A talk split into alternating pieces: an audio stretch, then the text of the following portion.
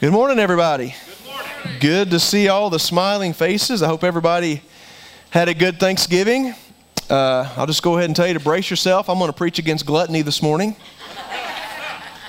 I want to see how many toes I can get on. Actually, I, I try my very best. Now, I'm not a perfect person, and you all know that. I admit that.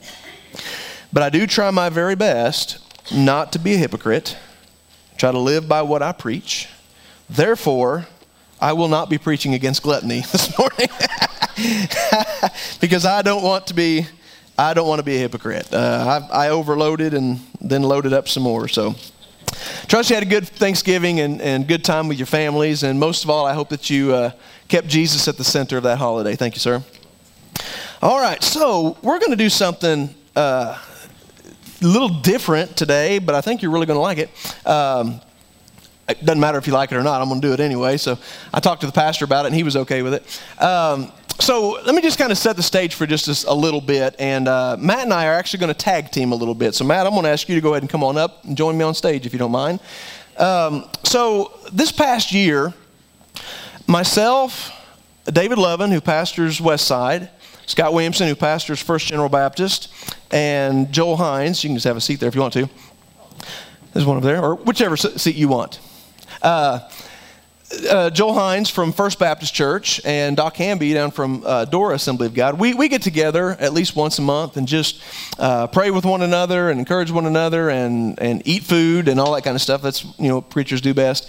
And uh, so throughout this past year, we have been really trying to build unity uh, among our churches because how many of you know Crossway Fellowship Church is not the only church going to heaven? Amen?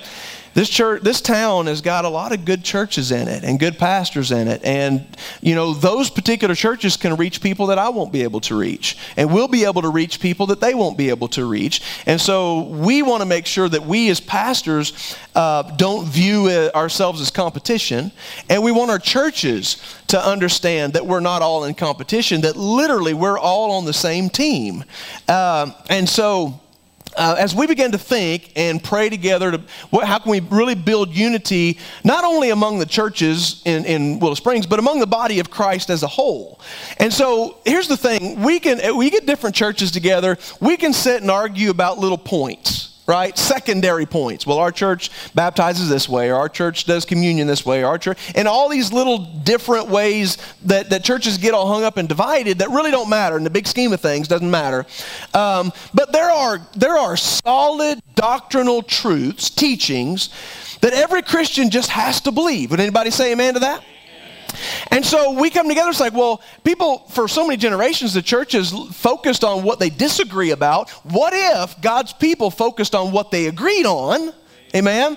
And so we just it, one thing, you know, one it, it, was really uh, we feel like it was led by the Holy Spirit. One thought, one comment led to another, uh, and we finally come to the, to uh, an agreement where we were going to, as we look into 2020, okay, this next coming year.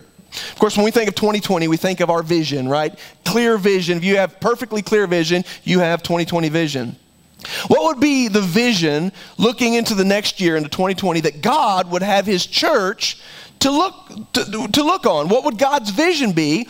And we know based on John chapter 17, one of, the, one of the greatest prayers, one of the final prayers that Jesus prayed on this earth was He prayed, He looked to the Father and He said, Father, He's praying about us. He's talking about the church not just Crossway, but all of the believers, Jesus looked to the Father and he said, Father, I pray that they will be one as we are one.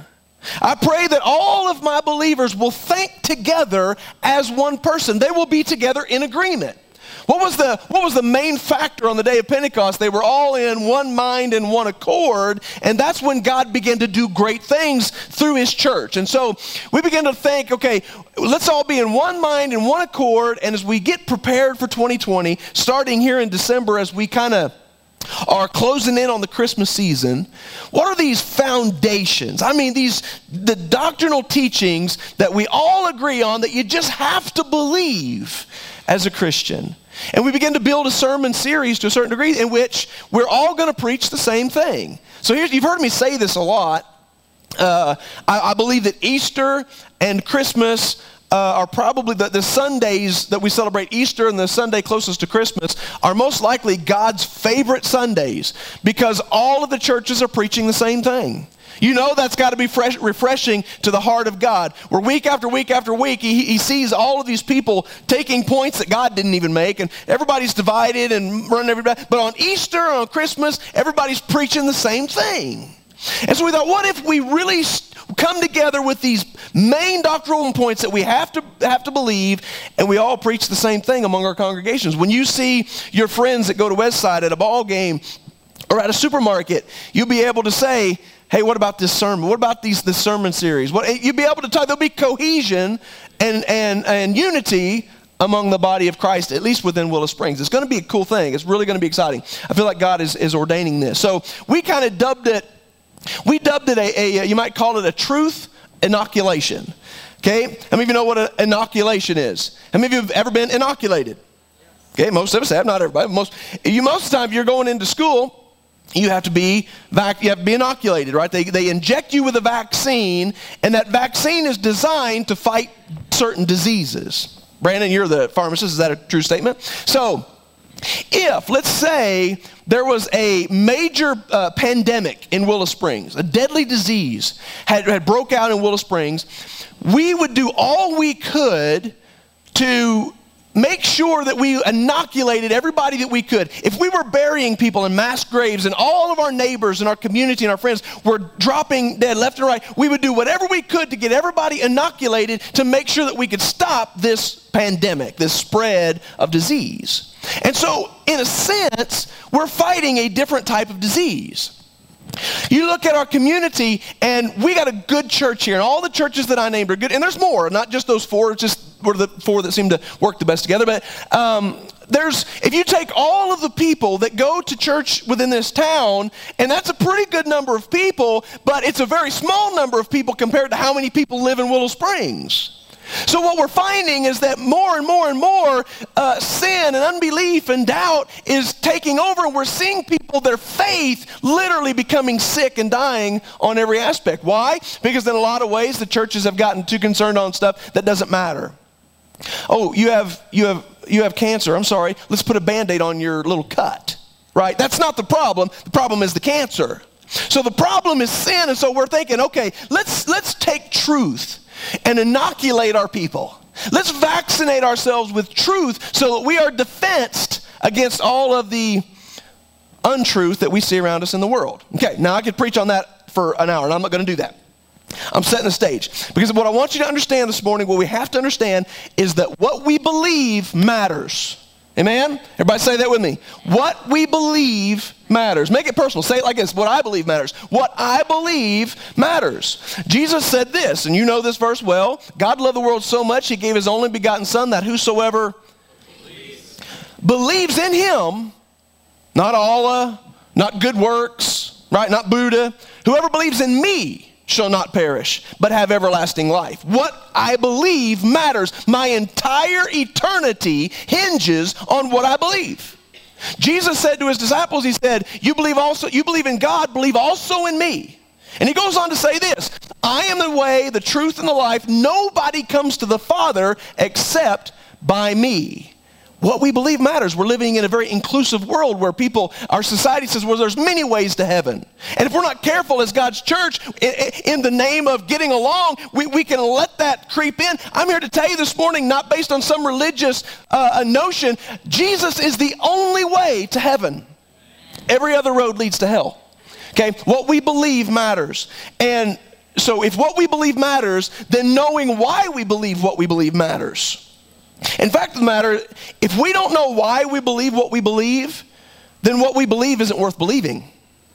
Did you catch that? Let me say it again. If we don't know why we believe what we believe, then what we believe isn't worth believing. Anybody can believe anything about anything that doesn't make it the truth. You have to have a reason why you believe what you believe, right? That's what this truth inoculation is all about. So, as this first leg of this thing, this morning, what we're going to be talking about is the authority of God's Word, specifically the Bible. There's a has to be a source of authority. What is authority? It's what has rule over us, right? And you, in order for you to submit to the rule over you, you have to believe that it has authority over you. Okay, so look at it like this. When you get in your car and you drive down the highway, you don't just start going 100 miles an hour because there's an authority that tells you you're only supposed to go 65. Okay? In a 65 zone, I might add. Uh, there, there's an authority, and you, you would recognize that and you adhere to it. You know you can't go break into Snappy Mart after hours and steal stuff because there's an authority, a law above you you know you're going to answer to. But now so so why do people break the law? Because they don't feel like the law is an authority over them. So we have an authority, the entire human race has an authority. The Word of God, the Bible, is our authority it, by which we are to live our life. But unless you understand why that's an authority, and if you don't, if you don't think the Bible is an authority over your life, then you're going to completely ignore it. Isn't that true? The reason why we look to the pages of God's Word and we allow it to change us and we allow it to, to get into our life is because we believe it to be the authority, we believe it to be God's Word, okay? So, what's what we're going to talk about today? The Bible. How do, this would be the title, I guess, if I was going to put it on there, is How do I know that the Bible is true? How can I trust my Bible? How can I know I can trust my Bible? Now, this is a, uh, a deep topic, and I could spend eight weeks on this one topic. And me and, me and Matt are going to shotgun this thing, okay? There's, there are different proofs, different things that we can look at that makes us know that we can have confidence in our Bible, that the Bible is true. Because we're getting ready to celebrate Christmas, the birth of Jesus Christ, our Savior. But, folks, if you don't believe the Bible's true, then Christmas doesn't mean anything. Is that true? Amen. I don't understand all of these unbelievers and atheists celebrating Christmas. I don't get it. Why do they, why do they celebrate it? Well, they, they twist it and turn it. It's a celebration. No, no, no. We celebrate Christmas because it celebrates the birth of Jesus Christ, right? How do we know that Jesus Christ was born? How do we know he's the Son of God? Because the Word of God tells us to. I have to have confidence in this Bible in order for Christmas to really mean anything to me, right? And so I hope through this we'll do just that, that this Christmas won't just be another common Christmas for you, but you'll understand the truth that is in this season that we're getting ready to celebrate, okay? So again, each one of these proofs, each one of these things that we are looking at, we could spend an enormous amount of time on each one of them.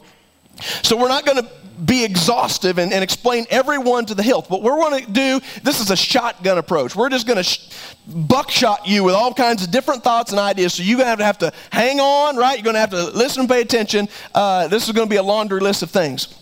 So I didn't have you turn there, but in Acts chapter number one, verses one through three, I want to read this to you before we really jump into this. This the Acts was written by a man by the name of Luke. You might not, you might not realize this, but Luke also wrote Luke, okay? Shocking. You would have never guessed that. But, but Luke wrote the book of Luke, and the book of Acts is like the sequel. Okay, Luke is the main story, and then the book of Acts is the sequel. It's, it's the same writer. He continues on. Luke, he's talking about Jesus, his, his birth, his, uh, his ministry, his death, his burial, his resurrection, and then Acts picks up where that leaves off, and the starting of the church era. Okay, so Luke is a historian, and even secular that's, that's meaning uh, historians that aren't godly, that aren't looking from a biblical worldview, but just secular worldly scholars will even acknowledge that Luke was a great historian. And so Luke, as a historian, recording everything that he sees and hears, with that in mind, this is what he says. The former treaties, verse 1, have I made, O Theophilus, of all that Jesus began both to do and teach until the day in which he was taken up. After that, he, through the Holy Ghost, had given commandments unto the apostles whom he had chosen, to whom also he showed himself alive after his passion, and meaning after his crucifixion, after his death, after his suffering. He showed himself alive after his passion by many infallible proofs. The word, this is King James, the word infallible basically means unmistakable. Unmistakable proofs being seen of them 40 days, and speaking of things pertaining to the kingdom of God. Luke, a historian that any historian will acknowledge was a good historian, is writing this to talk about the death and the burial and ultimately the resurrection of Jesus Christ. And he said, There are many infallible, unmistakable proofs that Jesus Christ is who he says he is. Amen? The definition of faith in Hebrews says that faith is the, ev- the substance of things hoped for, the evidence of things not seen. Not just a blind faith. God did not just require us to have some blind faith that, that a, a Bible was lowered out of heaven and we just have to believe it. It's, a, it's not a blind faith. It's a faith thing, and we'll talk about that in the end. But, but there are some proofs. There are some, some tangible things you can, you can put your hand on. Some resources you can look at that validate. And that's what, that's what Luke here, the historian, is saying. By many infallible, unmistakable proofs, Jesus is who he declared himself to be and so here's some of the proofs we're going to go over. Matt's going to, we're going to tag team this a little bit.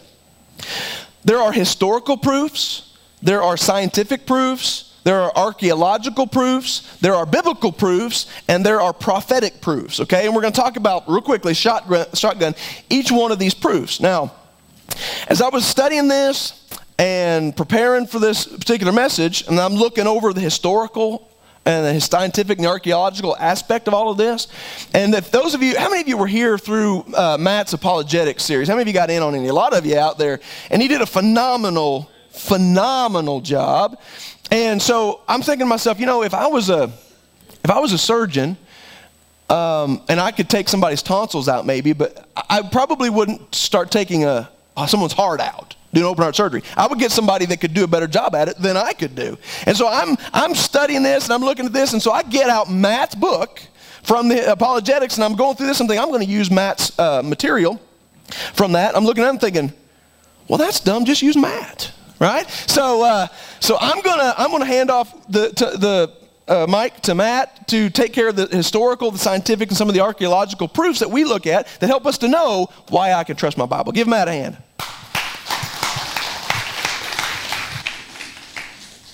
I'd be offended if you didn't literally tag me. Oh, oh yeah. yeah. It's a tag team. We got a tag team. I mean, come on, man. Praise God. I'm excited. I love doing this stuff. Uh, I hope it doesn't, I hope you love it too.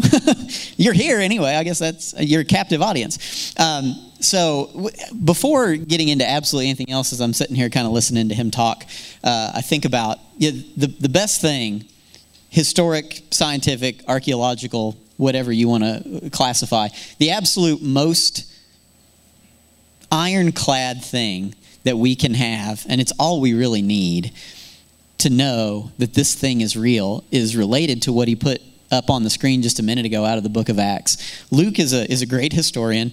Uh, Luke was not one of, the, one of the disciples that followed Jesus around. He came to the faith later. He saw what had happened. He, he did the math. He figured out what was going on. And he wrote a history right at the time of after Jesus was ascended back into heaven, and people who were there, who saw it, who were witnesses to it, who had the opportunity to say something else happened if something else had indeed happened, picked that book up, that letter up that Luke wrote, and circulated around and built churches based on it, and people gave their lives in defense of it. What more do you need than that? I mean, I would not die to preserve a lie especially if that lie is supposed to be about what comes after death. If I was just trying to get people to follow me because I like the attention, I wouldn't want to die and cut that short. Uh, somebody I listened to had pointed out the, the disciples of Jesus had nothing to gain. He said, if, if somebody commits a crime, you can always follow it back to did it make them more powerful? Did it make them richer? Or were they able to satisfy lust through the accomplishment of it. If there's one of those three things, you can probably tie the crime back to him. The disciples had nothing to gain financially, they had nothing to gain in their power or respect. Uh, among people. In fact, most people hated them as a result of it and actively sought to destroy them. They didn't get any kind of, you know, they, they, the ladies weren't flocking them or anything like that. So there was nothing to gain by this except that what they said was actually true. And that's enough, honestly, right there. Um, and, and know this too, and, and Dennis has kind of alluded to this, but uh, Hebrews chapter 11, verse 6 says, Without faith, it's impossible to please Him. Nothing we say here is going to replace your faith. You have to have that faith. Without faith, it is impossible to please Him, for whoever would draw near to God must believe that He exists and that He rewards those who seek Him. But you're here, you're seeking Him, and He wants to reward you. Uh, so, what we're talking about here is the authenticity of the Bible. How do we know that the Bible is indeed the authentic Word of God and not just a book that some guy wrote in his basement? Right? Because some people think that's that's what happened. If we had our choice of how the Bible would have arrived, we may have chosen that God would have a beautifully bound edition, complete with all the parts in it, in every language, just descend on a golden beam and lay upon a, a table for us to go view it and make copies of it. But that's not what he chose to do. And that's how you know it's God. When God does something, he doesn't do it the way you would do it. He does it in his infinite wisdom. And in his infinite wisdom, he chose to reveal his words to people, to human beings, who then wrote the book just like any other book gets written. They sat down at a table with a pen and they wrote the thing. And it got circulated around and it got copied.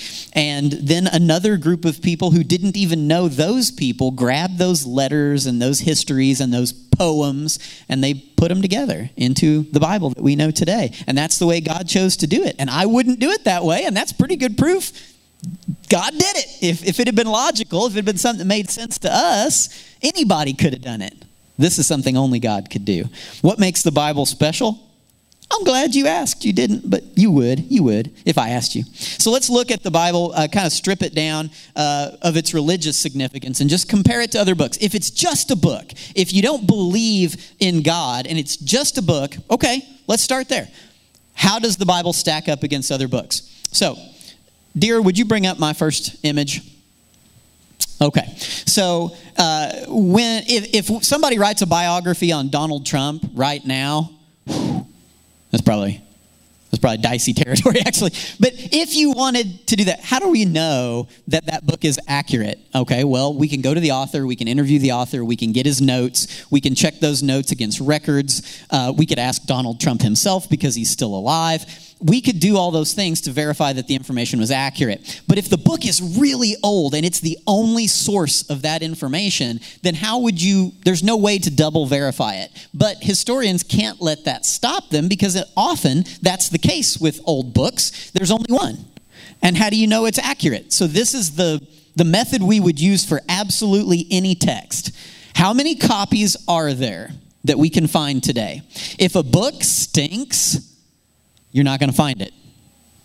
I mean, go to Walmart's book section and look for a lot of the crummy books that have been written. You're not going to find them. But you'll find the Bible. You'll find certain things that have you know, proven to be good. If we went to everybody's libraries at home and looked for certain things, really good books, we would probably find copies of them. So, how many copies are there? How similar are the copies? Is one copy from 500 years earlier different than a copy from 500 years newer. If they're all really similar, then that tells us this is something that people had trust in and they wanted to keep it authentic and they didn't want to change it.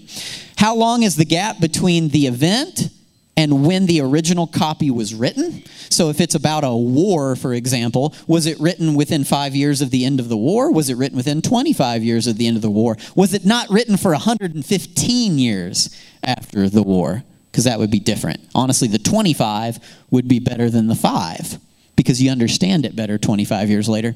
How long between the first copy, so the event happened, then 25 years later somebody wrote it, that's the first edition, but we probably don't have the first edition of an ancient book because, you know, it deteriorated. How old is our copy?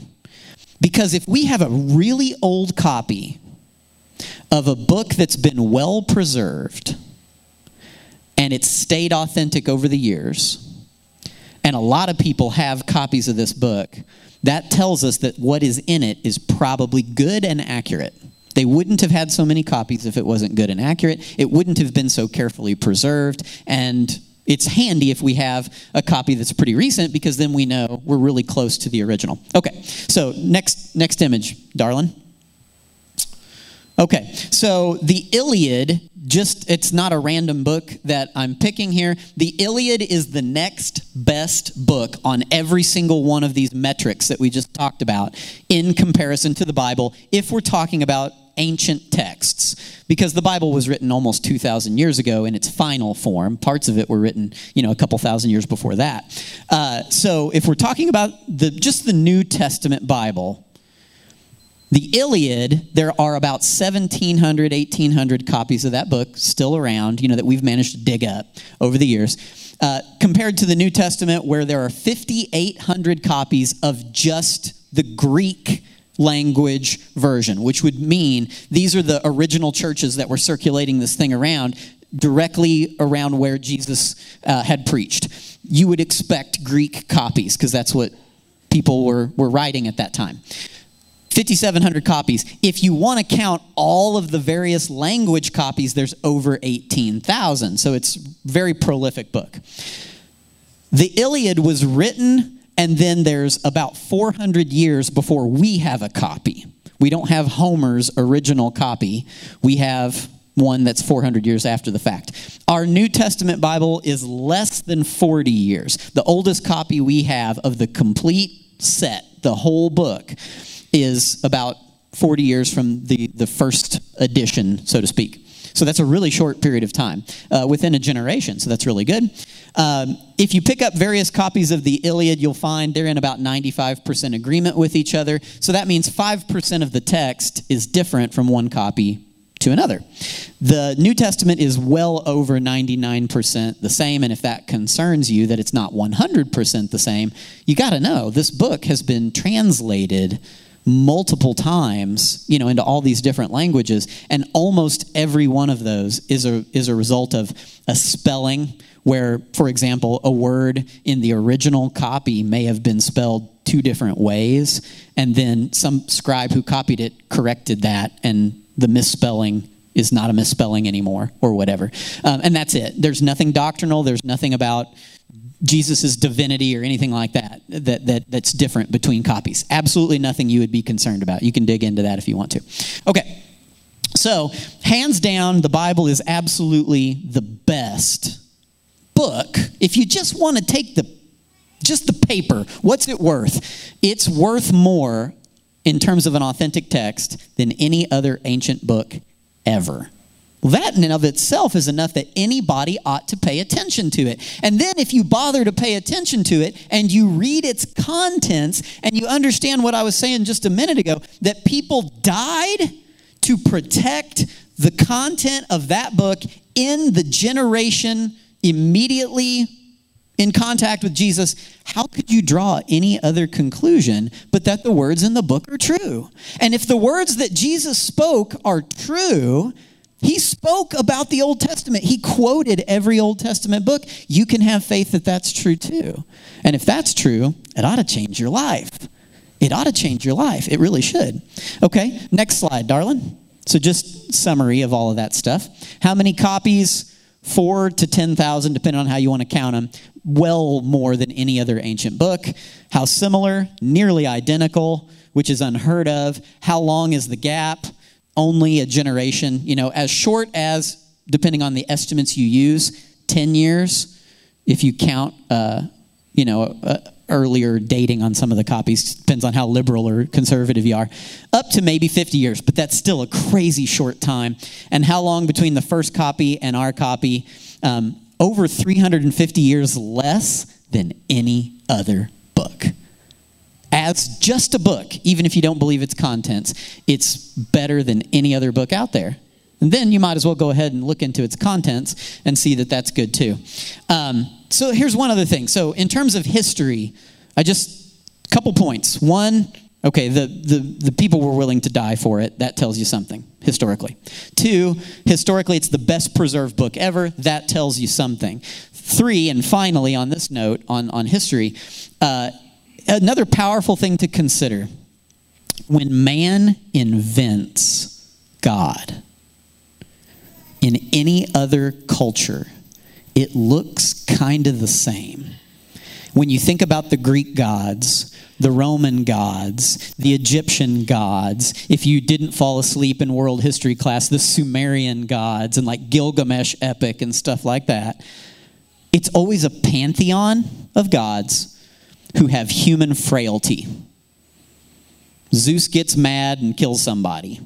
Zeus fools around with some gal and has kids and then has to deal with the, the repercussions of those children and what the problems that they cause him. Every single world religion is like that. Only the Hebrew people were claiming there is but one God. And he is benevolent and he is kind. And yeah, he has a justice side, but he doesn't strike out in anger and wipe people out. He's a benevolent God. He gives us a day of rest, for goodness sake. He begs us to take a day off for our own benefit. What other God is like that? Every other world religion, Dennis brought up uh, Buddha and Allah, you know, the Hindu faith. The Buddhist faith comes from the Hindu faith, um, the Islamic faith, Mormonism. Every single other world religion has a set of tasks you must perform to earn enlightenment, salvation, whatever you want to call it. Only the Christian faith says you can't earn it. Don't even try. God gave you the salvation free. Now, how are you going to act now that you have it? And you should do good deeds, but not to put coins in your karma bank, karma, this Buddhism and Hinduism, not so that you can secure a better world in your Mormon faith that your future universe that you will get to populate with your own uh, spirit children or whatever. You're not g- gaining points for that by doing good deeds. You're doing it because God did something so good for you, you can't help but do good for other people. Only Christianity works that way. Isn't that interesting? Every other God falls before ours because ours is real. Okay, so historically speaking, that's, that's all you need, I think. That's all you need. Um, let's move on to scientific proofs, and I'll make this really, really quick. Um, in the apologetics seminar, we went into really great detail. If you want to get that detail and you weren't here for it, it's on YouTube. Watch it. Uh, a lot of people have, and that's been great. Um, but I'm just going to cover just a few things. Um, so let's get down to the basic kind of level of, of just some, some things to look at. We bring up that next image. Oh, I forgot about this. This is a quote. I almost forgot my quote. Uh, Ravi Zacharias is a, is a noted Christian author, and um, you know he's done all the research too. He's a far more trustworthy guy than I am in terms of the reliability of the Bible and getting down into the Scripture and all this stuff. And he says, in real terms, the New Testament is the best attested ancient writing because of the sheer number of documents, the time span, the variety of documents. There is nothing in ancient manuscript evidence to match this availability and integrity of a text. Okay, so you're getting it from somebody smarter than me. Okay, next slide. This is the one I was after. Okay, so um, scientific questions. If we're just, again, just kind of strip it down, let's say you don't believe in God. Okay, cool. So, basic scientific questions we have to answer because we human beings just need an answer to these questions. Where did all this stuff come from? How did life get here? How does it all work? And where is it all going? Right? I mean, that's what everybody wants to know. Where did this stuff come from? How did I get here? What is my purpose? What's this all about? So, from the scientific perspective, where did all the stuff come from? there was a bang. And all the stuff just went whoosh, everywhere. Bits, whatever, the bits, subatomic particles. The bits became atoms, the atoms became hydrogen, and the hydrogen became stuff. All of the stuff all of the stuff chairs and chickens and ham sandwiches and all that stuff. It seems kind of crazy because it is crazy. Uh, I had somebody tell me, I was talking to somebody about this, and they're like, oh, well, it's not that all this, because I said, doesn't it bother you that all the stuff in the universe had to move at faster than the speed of light, and that's more, ener- like, that's an infinite amount of energy? And they're like, oh, no, no, no. The stuff didn't move, the space between the stuff did. Cool.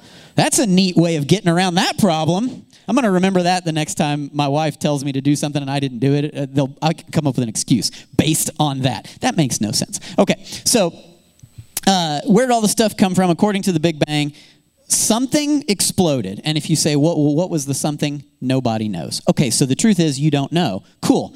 I can live with that. You don't know.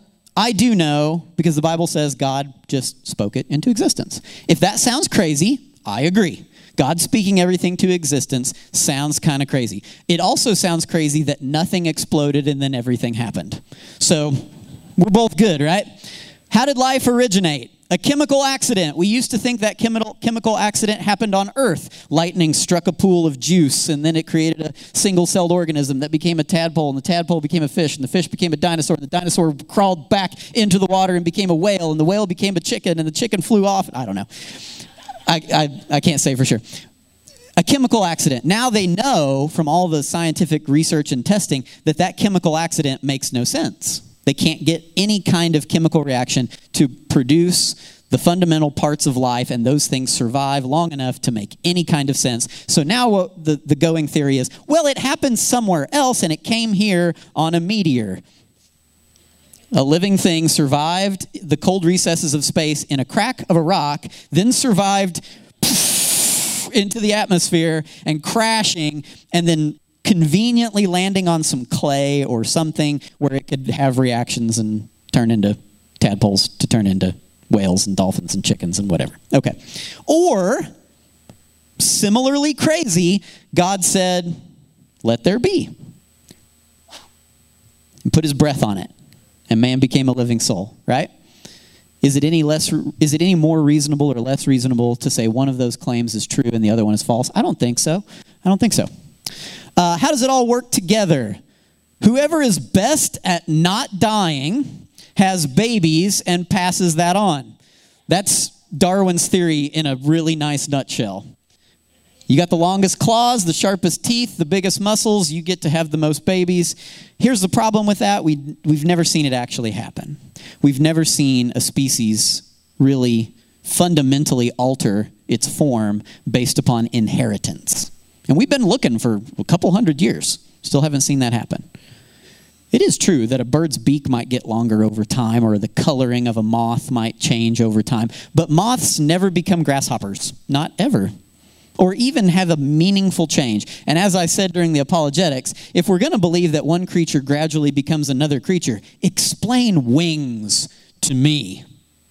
It stands to reason that stuff didn't fly to begin with and they developed wings, but you don't just pop out of your mom with a wing all of a sudden. That had to be like a little thing that got bigger. And so, for what, a billion years, there's some weird little creature going around like this, but not able to fly. And it's like, no, I'm going to keep that because that's handy. I'm going to use that one day. Not today, but someday in the future. Like, that's stupid. Okay. So, maybe the reason why it all works together is because God ordained it to work together. You're going to need something to eat, so I'm going to make those. Stuff's going to die and have disease on it, so I'm going to make vultures to clean that up. You're going to spill oil in the ocean one of these days, so I'm going to make microbiotic critters that eat that oil. That's how the BP oil spill got cleaned up, by the way. We raked that stuff off the top. We did like 5% of the work. The other 95% of the work were done by natural processes that God built because He's much better at this than we are. Where is it all going? according to science, heat death. Everything, like the universe is expanding, which means all of the stuff, all of the stuff, your stuff, this stuff, my stuff, will slowly stretch out until it breaks apart and slowly spread out across the universe. Kind of think of it like your children's bedroom. It all starts off neatly organized on shelves and then, and over time, you find it under the couch and out across the street in somebody else's yard and at somebody else's house, right? Like that's what's going to happen. The universe is slowly going to break down and spread out and grow cold, and eventually it'll just be a vast plain of nothingness, which makes a great bedtime story for your kids. Or God created you for a purpose. He has a purpose for you, and He has a limited time for you to do that because one day He's coming back praise God, and He's going to fix all the damage we've done and right all the wrongs and reward all the people who chose to believe on Him and create a new world where all this stuff works exactly the way He intended it to because we haven't messed it up. I think that's what's going to happen. Okay. That's enough about science. I will say this. Book of Job, chapter 12, verse 7 says this. You want to know how this all works? Ask the beasts. They will teach you, not literally. We're not Dr. Dolittle, right? Look at them. Look at how they behave. The birds of the heavens, they will tell you, and the fish of the sea will declare to you. Who among these doesn't know that the hand of the Lord has done this? In his hand is the life of every living thing and the breath of all mankind. Just look around you, and it's obvious this didn't happen by accident. It was carefully thought out, planned, and designed. Okay. Make sure I didn't miss anything. I don't think so. Okay. So, uh, out of all of this science stuff that's not up there anymore, but I'm waving at it as though it were, um, there's no meaning to any of it. It's a it's an explanation based on this belief that some people have that everything has to have a natural explanation. That's crazy. Why would you expect there to be a natural explanation for all this? I think there's a supernatural explanation, and it's God. And if you can just swallow the possibility oh, we can believe in aliens and ghosts and have 72 channels on, or 72 TV shows on TLC and Travel Channel about that stuff, but Jesus healing blind people? I don't know. That sounds kind of crazy. Right? Like, come on. None of that has any meaning to it. The Bible has meaning to it. And, okay, if we want to really dig in and understand all of this stuff has a purpose and has a meaning and it means something for me, our life begins to change and we begin to reflect that image of God. And even though we don't understand it all and it doesn't all make sense to us, and maybe we haven't read every single word of the Bible, that's okay. Abraham didn't read the Bible either because it didn't even exist. But he served God, right? And if we want to share with other people that the Bible is authentic and real, and none of this stuff works for them. Like, well, I still don't know about that book. Well, I still don't know about that history. Well, I still don't know about that science. Okay, cool. How about this? If we're going to question a witness, and this is my last point, I'll turn it back over to Dennis. If we're to question a witness to a crime, and they provide us with information that is different than what anybody else is saying, they're either the one person who really knows what happened or they're totally making it up. Right? Because I've got all these different witnesses and they've told me stuff, but it's not helpful and we're not solving the case. And then somebody comes forward and says, I know who did it. This is what happened. And we say, Whoa, that's different. Hmm. So God is not a pantheon. So God doesn't want you to sacrifice children to him. So God wants you to take a day off? God already did all the work and all you have to do is accept his free gift? Hmm, that stands in stark contrast to everything else I've been told. Okay. Here's what they do when they put information out on a case because they can't solve it and they're asking for help and they put the information out on the news and they put the information in the newspaper. They don't tell you everything they know.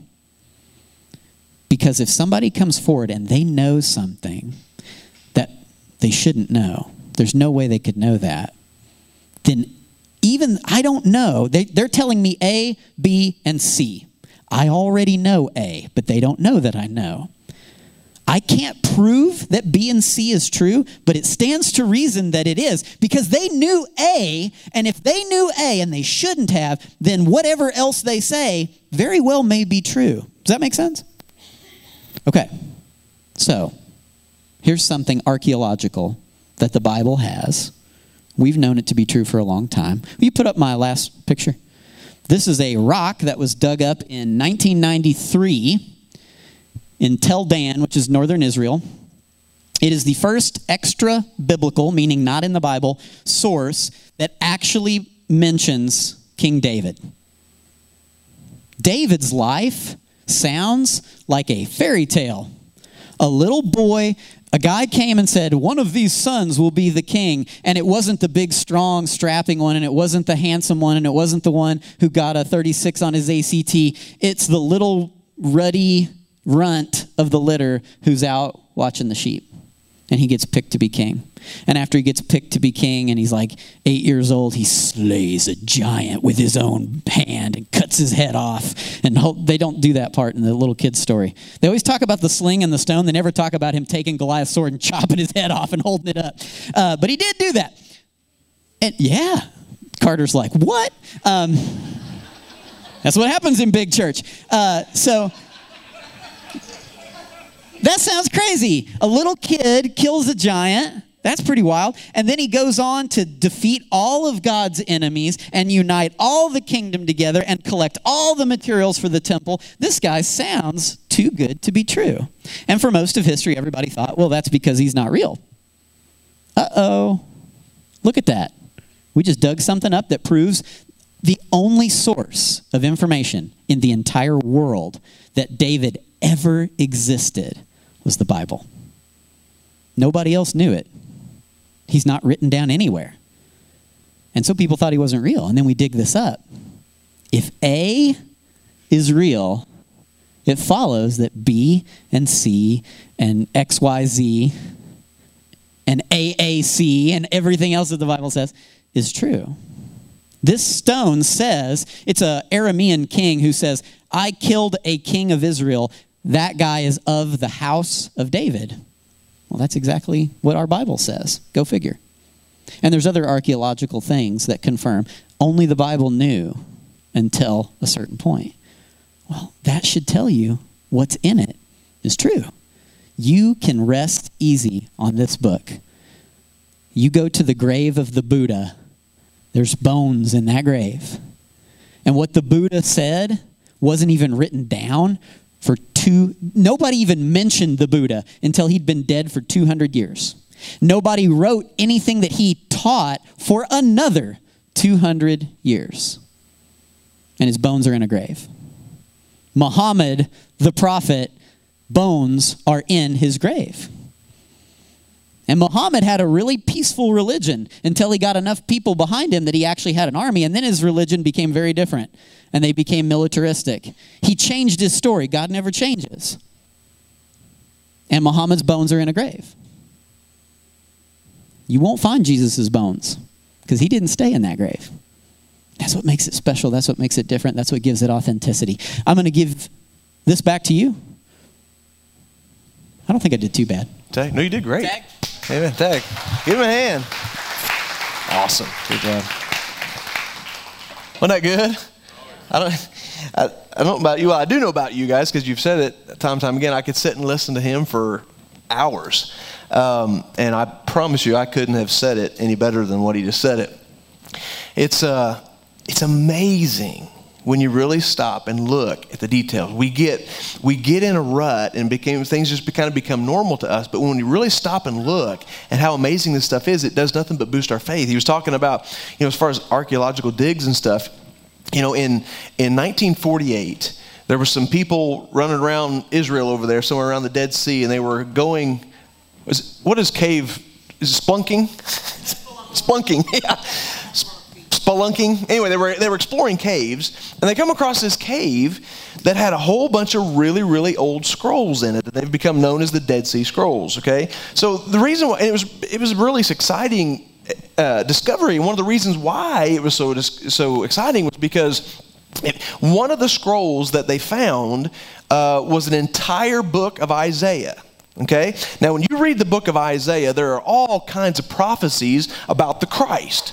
Isaiah prophesied that the Christ would suffer, right?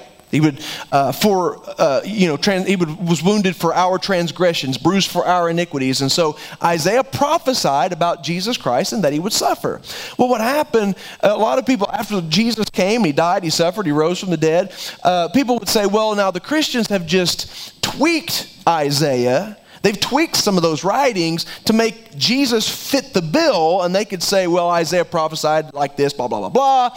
And they may have had a little bit of clout to their. Th- but in 1948, when they discovered the Dead Sea Scrolls, this book of Isaiah, which dated way, way back before Jesus Christ was ever born. And they compared that Isaiah with the Isaiah that's in your Bible, and they are exactly the same. Nobody tweaked the book of Isaiah to make Jesus fit it. It happened just like the Bible says that it happened. Isaiah prophesied 800 years before Jesus was ever born that the Christ, the Messiah, would suffer and die. Jesus was born, he fit the bill. You see, the point is that when we look at all of these archaeological proofs, uh, these things that have been under the ground for, for thousands of years or 2,000 years, and God held them for such a time as this right? A time where we, we look around and a lot of times people will say, well, we're, we're living in the end times. I mean, things are wrapping up. What's the chances that all that stuff, nobody knew it was there, and in, in this moment of time, they come to the surface and we look at them and we go, whoa, wait a minute, God is real, right? You know, it's like you, you, you see these uh, scientific studies, and doctors will put out these studies, and they're saying, after millions of dollars and so many hours of, of research, we have come to the conclusion that, that prayer really helps people. Okay, you didn't need to spend millions of dollars and hours on it. We've known that, but it's, it's just awesome to see what God has done. So, um, you know, again, we could look at, we could take each one of these things and go and go and go and go, me and Matt especially because we're geeks. We like this kind of stuff, right? I hope you like this kind of stuff. If you don't like it, hey, it's it's look at your neighbor and say, shut up and take your medicine, right? We're inoculating you. We're, we're inoculating you.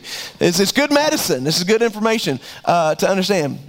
Uh, so I'm going to I'm gonna hit two points very, very quickly, and then we're, we're going to let you go. We've talked about the historical proofs, things we can look at from a historical perspective, a scientific perspective, a, an archaeological perspective, and those types of things. Um, let's look to the Bible itself. Okay, Scripture interprets Scripture, meaning when you look at the Bible, it doesn't contradict itself. And, if you look at it and there's parts that seems to contradict itself, um, it's, there's more to the story than what you realize. It is perfectly cohesive. The Bible itself. Peter refers to Paul's writings as Scripture. Paul refers to the writings of Moses as Scripture. And we, we look at those, those eyewitnesses. When you look at the Bible, it is, like Mike Matt said, it is a recording of eyewitnesses, people that, ap- that actually saw these things take place. Now, I'm going to read this for you, and this is in 2 Peter. Um, if I can find it here. There we go. 2 Peter chapter 1, verse 16 this is the scripture speaking basically of itself and, and the reliability of it. For we have not followed cunning devised fables. Now, this is Peter who's writing this. Peter who followed Jesus, who saw Jesus walk on water, who walked on water with Jesus for a little while, who saw Jesus heal the blind, and all of these things. For we have not followed cunning devised fables. We're not following just a, a, story or a fairy tale here. When we made known unto you the power and coming of the Lord Jesus Christ, and were eyewitnesses of his majesty. For he received from God the Father honor and glory when there came such a voice to him from the excellent glory, This is my beloved Son, in whom I'm well pleased. Peter said, I was there at the transfiguration. I literally heard the voice of God speak confirmation to Jesus. This voice which came from heaven we heard when we were with him in the Holy Mount. We have also a more sure word of prophecy, whereunto you do well that you take heed, as unto a light that shines in a dark place, until the day dawn and the, dar- the day star arise in your hearts, knowing this first, that no prophecy of the Scripture is of any private interpretation. For the prophecy came not in old time by the will of man, but holy men of God spake as they were moved by the Holy Ghost. Peter said, We saw him, we heard his voice, we watched what he did, we saw them lay him in a grave, and we saw him three days later, he ate with us. Okay? And the scripture itself, when you look through it, it, it nobody could put these this together the way God could put it together. I know I'm not smart enough. But let's look at one more thing and then I'm going to let you go because this is kind of, this is cool to me. The prophecies, okay, that are in the Bible. You look at the Bible, there's a lot of history here. Okay? There's a lot of prophecy you know, old, old prophecy that prophesied of things that would come, and then there's prophecy of things that will come later. But let's look at some things that were prophesied by the scripture that happened. How many of you know if somebody predicts something and it happens, you're going to, they must, they must have known what was going to happen. And so there's, there's a bunch, and I'm not going to go through all of them, but let's look at just two, okay? In 1948, there was a very, well, we talked about the Dead Sea Scrolls, but there was another very important world event that took place in 1948. Does anybody know what that might be? Israel became a nation. Okay? Now, I was born in 1976. So as long as I've been alive, Israel was its own nation. Okay? That, so to me, you know, not knowing that, okay, no, big deal. You watch the news, Israel is its own nation, and that may not seem like a, a big deal, but what you have to understand is that when you go back to the days of Solomon, in the days of Solomon is when the nation of Israel first it had its first split. Like it divided. Solomon went off the rails and, and it split. And from that moment it was a downhill spiral. We find where Israel got more ungodly and they turned away from God, they rejected God, and finally Nebuchadnezzar, the king of Babylon, this great empire, the Babylonian Empire, raised up and just started conquering the world. So the Babylonians, they come into Jerusalem, they come into Israel, they conquer Israel, and they take all of its people and they just scatter them out all over the world. They take some Jews and they put them over here, and they take some Jews and they put them over there. So Israel was no longer a nation just the people were scattered. But when you read the, through the book of Ezekiel, especially, Ezekiel prophesied, God showed him that one day God was going to bring all of the Jews from the four corners of the world, that God was going to bring them back together again. There's, and now, remember, we're talking, what, two, thousands of years, a long period of time where the, where the Jews were not a nation. And so in 1946, I mean, we're looking at Solomon all the way up to Hitler and the Holocaust. This, this great slaughter of the Jewish people. He's trying to eliminate them. That, that happens for that whole period of time. And so in 1946, if somebody would have said to you, if you were alive then, you know, nations, uh, Israel's going to be a nation here soon, they would have thought you were nuts. Israel's been scattered. Israel's not been a nation for generations. And in 1948, the Jews began to come back together again, and they were recognized by the world as a nation, as a state. So we think, okay, big deal. The Bible prophesied that. And again, it may not mean like big deal to you, but nobody would have ever dreamed it. But it happened because the and the Bible predicted that. That gives credence to those prophecies. Daniel, Nebuchadnezzar had a dream one time this is the other one I'm going to talk about. Eh, Nebuchadnezzar, king of Babylon, had this dream. And in this dream, he sees this statue. Statue had a gold head, silver chest, and silver arms, kind of a, bra, a bronze mid area, and then his, the feet was iron, and, and the, the, or the legs were iron, and the feet were iron and clay. That's the statue that he saw. And Nebuchadnezzar's like, man, what is the deal? I don't understand what this, what this dream is all about. He brings in Daniel, who interprets the dream. And basically, Daniel says, well, well, Nebuchadnezzar, this dream is actually a prophecy. This statue with all of these different metals represents something. Okay? The head of gold represents you, Nebuchadnezzar. It represented the Babylonian Empire that was strong. There's nothing stronger than gold. You, what we find is each one of these metals, uh, each one of these metals gets weaker as it goes down. The gold head represented the Babylonian Empire, which was massive which was strong. But the next empire that would come, which would be the, the Persian Empire, was still a strong empire, but it wasn't quite as strong as the Babylonian Empire. And then the next empire that would come would be the Grecian Empire, which would be not as strong as the ones before that. And the empire that would come after that, which would end up being the Roman Empire, which was the, the weakest of them all. The point of all of that is this this was a prophecy that took place. It was a statue, it was a dream, and, and Daniel prophesied that these kingdoms would come. And you don't have to have the Bible to go back and look in history. That's exactly what happened. Each one of those empires rose and fell just like the Bible predicted that it would.